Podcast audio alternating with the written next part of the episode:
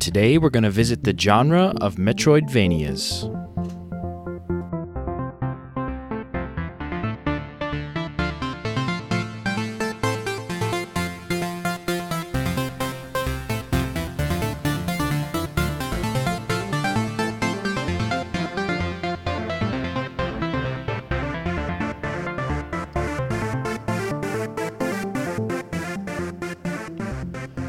Hey everyone, how's it going? Welcome to the 61st episode of the Game Dev Field Guide.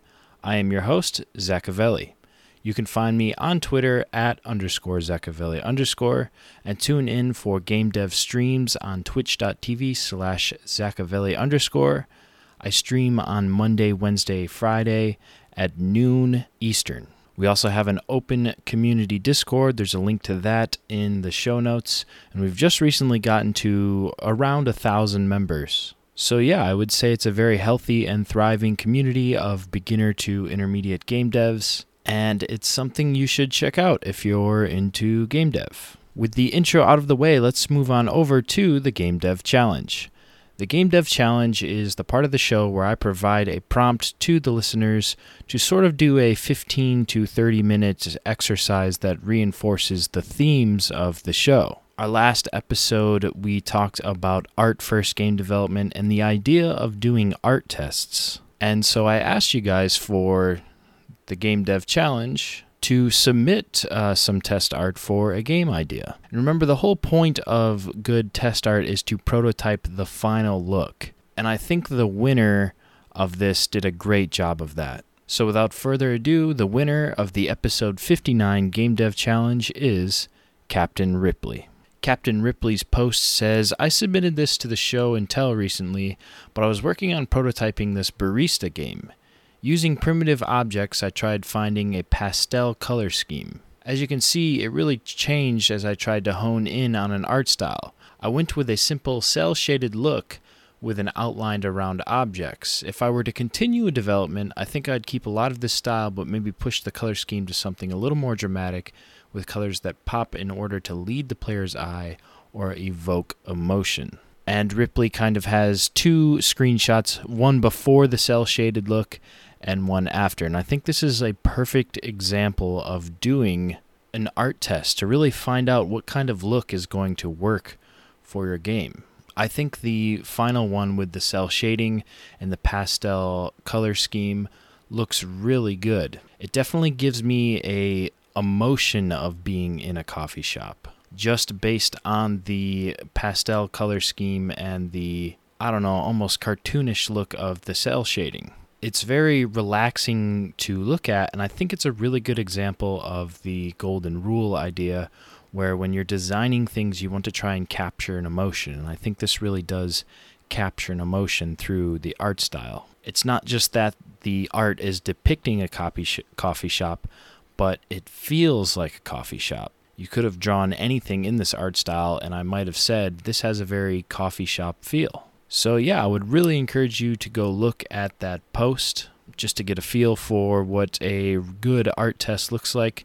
And in all fairness, all the submissions for this Game Dev Challenge were really good. They had some of the highest votes, and it seems like people really liked participating and um, voting on everyone's submissions. So, yeah, it's all worth looking at. And if you'd like to participate in the next Game Dev Challenge, I'll give you the prompt now. For episode 61, the Game Dev Challenge is Design a utility item or power that you would use for a utility gate in a Metroidvania. Today, we're going to talk about Metroidvanias and sort of a common theme that a lot of them have in this idea of utility gates. So, yeah, keep listening to the episode to kind of get more ideas and figure out what exactly I mean by that. But for now, just know that I want you to design a utility gate mechanic or item or power or whatever it is um, for a Metroidvania idea you might have. So, when you've listened to the rest of this episode and you've come up with a good idea, you should go on over to the community Discord. There's a link in the show notes.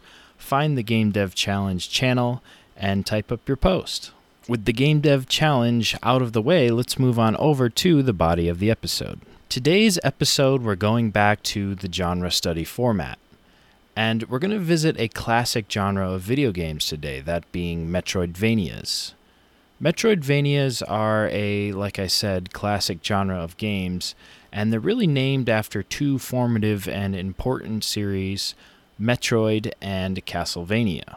Now, it's important to know, or maybe just a little fact, this phrase was coined after a game called Castlevania Symphony of the Night, as Castlevania games before that one were actually just more like linear action games. But yeah, that's when the idea of, hey, this is like its own genre um, started to form.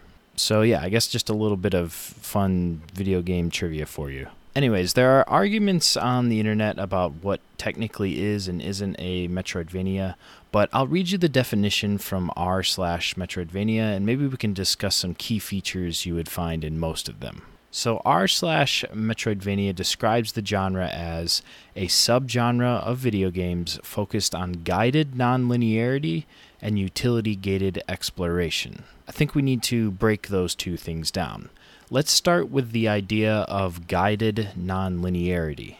The nonlinearity part refers to Metroidvania games usually having each level or room or area connected to other areas, and these connections all form one large world that you can traverse area by area, and maybe even in some sense you could call it open world like you have the option of going to different areas and they don't happen in a linear sequence. But the thing that keeps it from becoming truly open world is the guided part.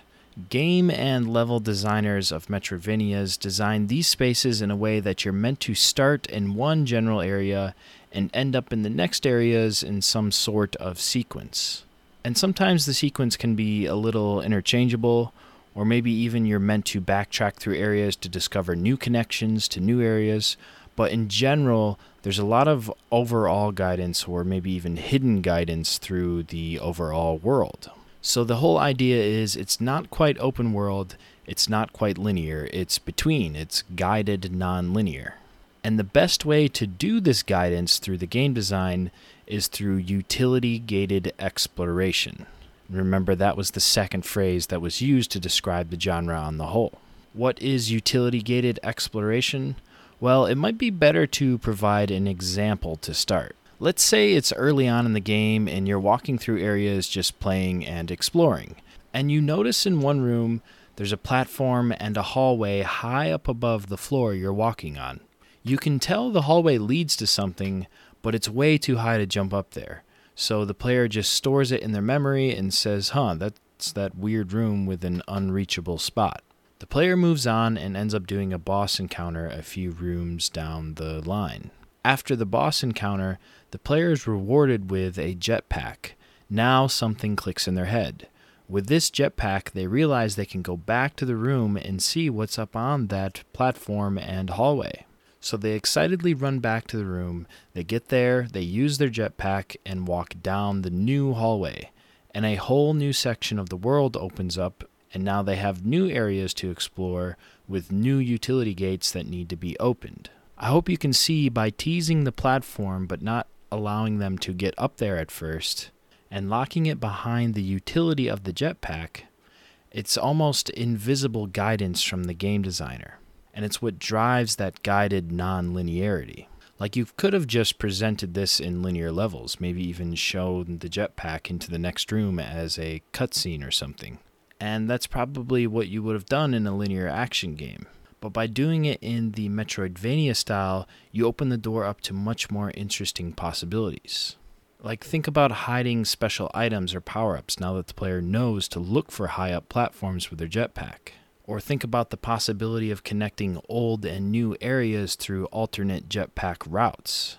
Something that really interests me about Metroidvanias is that this style of level design and not necessarily linear sequential levels allows for some really awesome sequence breaking that maybe even the game designers didn't really think of. Like, imagine if there's a wall jump glitch in our example. Now, maybe the player can get up to that platform by doing this wall jump glitch and totally avoid the boss. When you have some sort of way to navigate around utility gates through maybe extremely high skill maneuvering, Now you have awesome boss skips and additional player choice that totally changes the pace and difficulty of the game. Of course, this could negatively change the game, but I think it could also lead to some really awesome dynamics. Let's talk about this cool example of navigating around utility gates or bosses um, and using the interconnected map to the player's advantage. This example I want to mention is in the Metroidvania Hollow Knight. In Hollow Knight, there's a mechanic known as the Shade. Basically, when you die, you respawn, and if you go back to where you died at, there will be a ghost like shade who will attack you.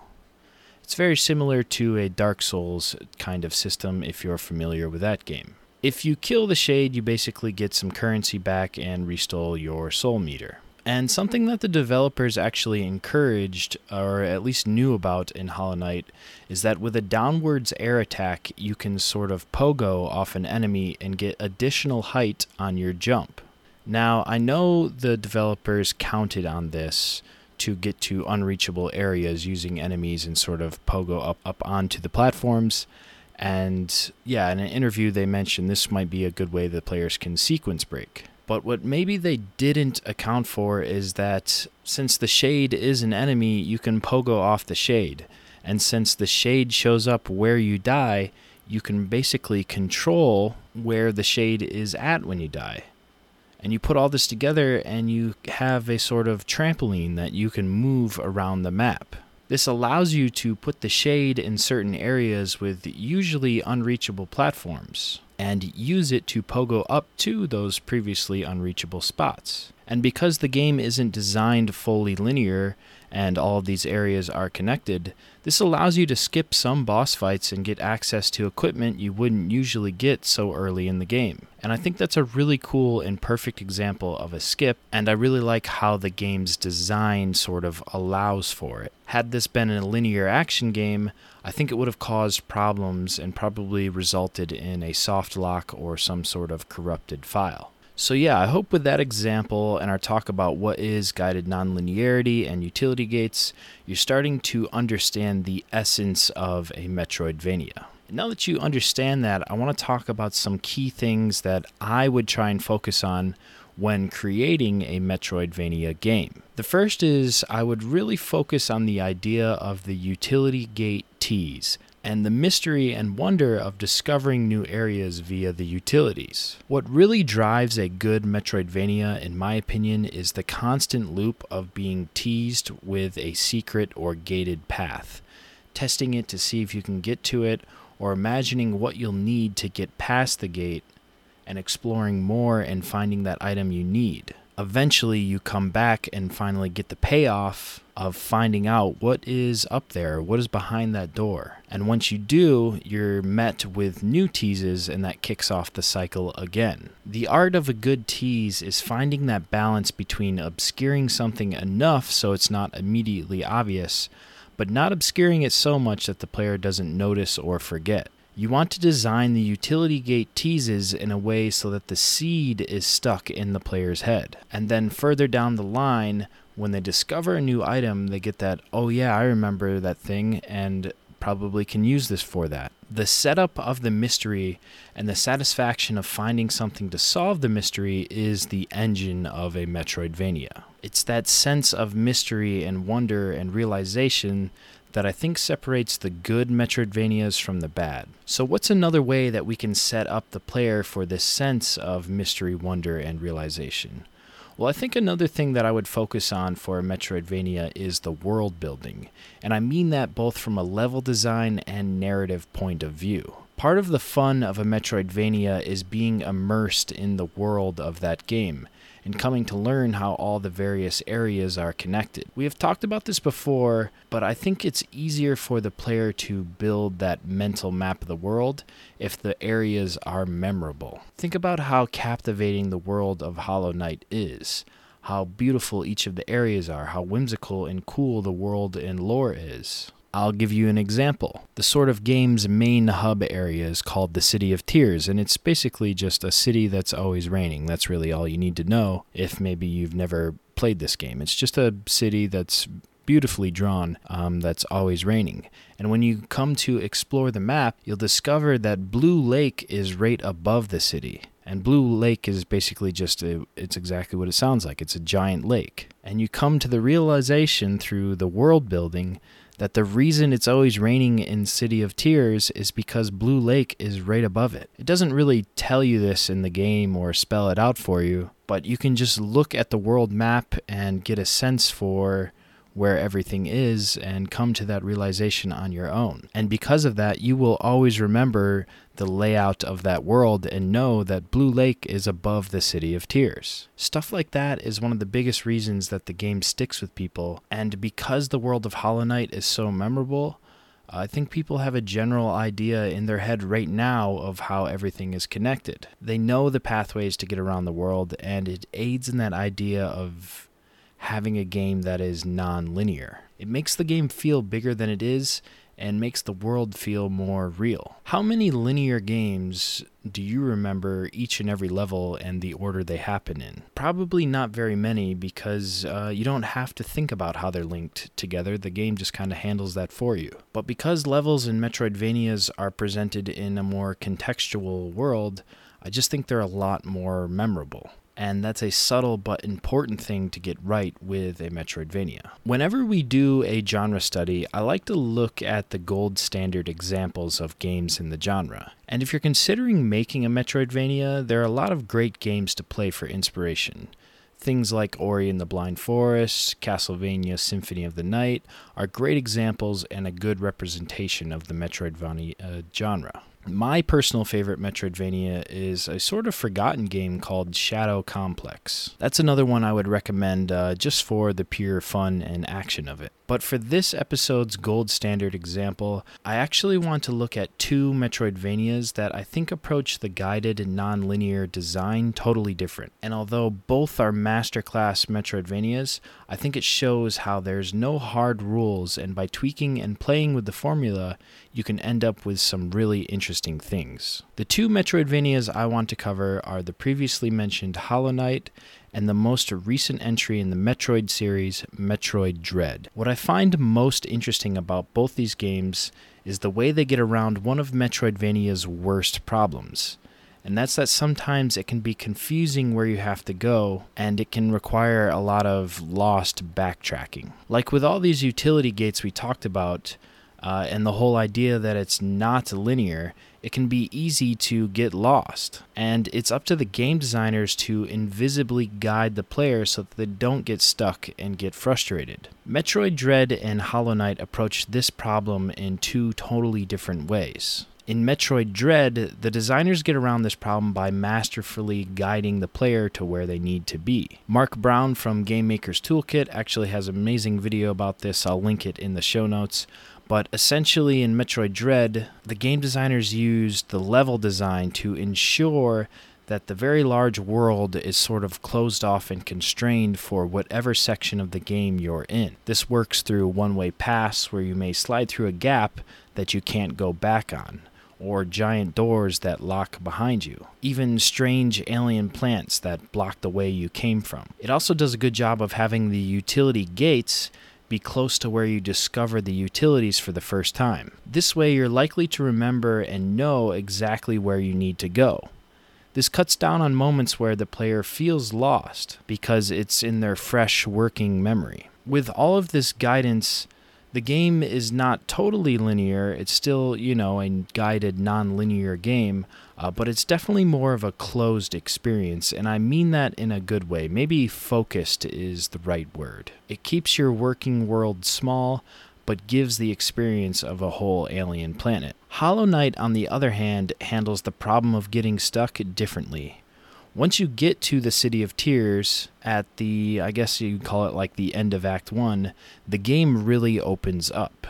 As opposed to Metroid Dread, the world actually gets a lot bigger, and the sequence of the utility gates is actually less specific. The world map has tons of connections, and this means that you're likely to progress in no matter what direction you go. Instead of blocking things off to make sure you stay on the right path in Metroid Dread, Hollow Knight makes sure that there are so many right paths that the player will likely find one just by going anywhere. I think this demonstrates one of my favorite things about game design in that there is no single right way to do things. Both these games identified a problem with Metroidvanias, and both approached this problem in different ways, and they both ended up at the top of their genre. I think the key thing to learn from them is that the designers designed and embraced the idea of guided nonlinearity. Metroid Dread could have been a linear action game, and Hollow Knight could have been an open world platformer RPG thing, but they embraced the genre, letting the idea of guided nonlinearity and utility gates drive their respective games. Their worlds are full of mystery and wonder and teases that make you want to explore and yeah, they're just really great video games and must plays if you're thinking of making a Metroidvania. Anyways, we discussed a lot about Metroidvanias today, so let's do a quick recap. Metroidvanias are a classic game genre that were defined and rooted by the Metroid and Castlevania series. It is a genre of games focused on guided nonlinearity and utility gated exploration. Remember that guided nonlinearity is a balance between li- a linear game and an open world game, and the guidance usually comes in the form of path blocks and utility gates. Utility gates are just temporary blocks that require the player to unlock a certain item or utility to get past them, thus opening up the next portion of the game and more utility gates. Sometimes it's even cool if you allow your game design sequence to be broken. That way, the players have more agency around the utility gates. Remember, it's the tease and mystery of the utility gates that keeps the player interested. You want to put that seed in their mind with the tease and pay it off after they've discovered the appropriate item to use with it. Solid world building and level design with connecting paths and a realized narratively strong world are things that the best Metroidvanias do well. For the gold standard examples, remember that we talked about how Hollow Knight and Metroid Dread get around the biggest problem of Metroidvanias, that problem being the player getting stuck and not knowing where to go, getting lost and having to backtrack. Metroid Dread fixes this with invisible and disguised level design that blocks your path so you're not allowed to go too far in the wrong direction. Well, Hollow Knight makes sure that any direction you go in will likely lead to somewhere that progresses the game. This is a really cool example of how you can approach game design problems from different ways and end up with two games that are must plays for anyone looking to make a Metroidvania. So, yeah, I hope you learned a lot about Metroidvanias today. I think with this episode, I'm finally caught up from my vacation that I took like three months ago. It feels like I have been just writing or editing or recording podcast episodes uh, with any spare time I've gotten for, yeah, all summer long. I guess I just wanted to apologize. Sorry this one was a little bit late, but I am now caught up. So we'll see how long I can stay on schedule before future episodes end up a little bit late. If you're wondering what I am so busy doing, well, you can sort of get a glimpse of that by tuning into Twitch on Monday, Wednesday, Fridays at noon Eastern. That's at twitch.tv slash Zachavelli underscore. I do live dev sessions and we kind of talk about the game I'm making currently. Um, and yeah, every day I do, you know, real life game dev just how I would do if I was just by myself and I answer questions and kind of explain my process. And we usually have like really good discussions in chat, and I really like doing it. So yeah, come check out uh, that. Again, that's at twitch.tv slash Zachavelli underscore. You can also follow me on Twitter at underscore Zachavelli underscore. That's probably the best place to keep up with my day to day. That and the Discord. And the Discord is another good place to kind of get a general sense of what's going on with the community. And yeah, I should have some cool announcements to make uh, with that in the near future. So, yeah, I hope you enjoyed today's episode. Thank you for listening. And with that, I'm going to sign off. I have been Zachavelli, and killing Richter is not the true ending.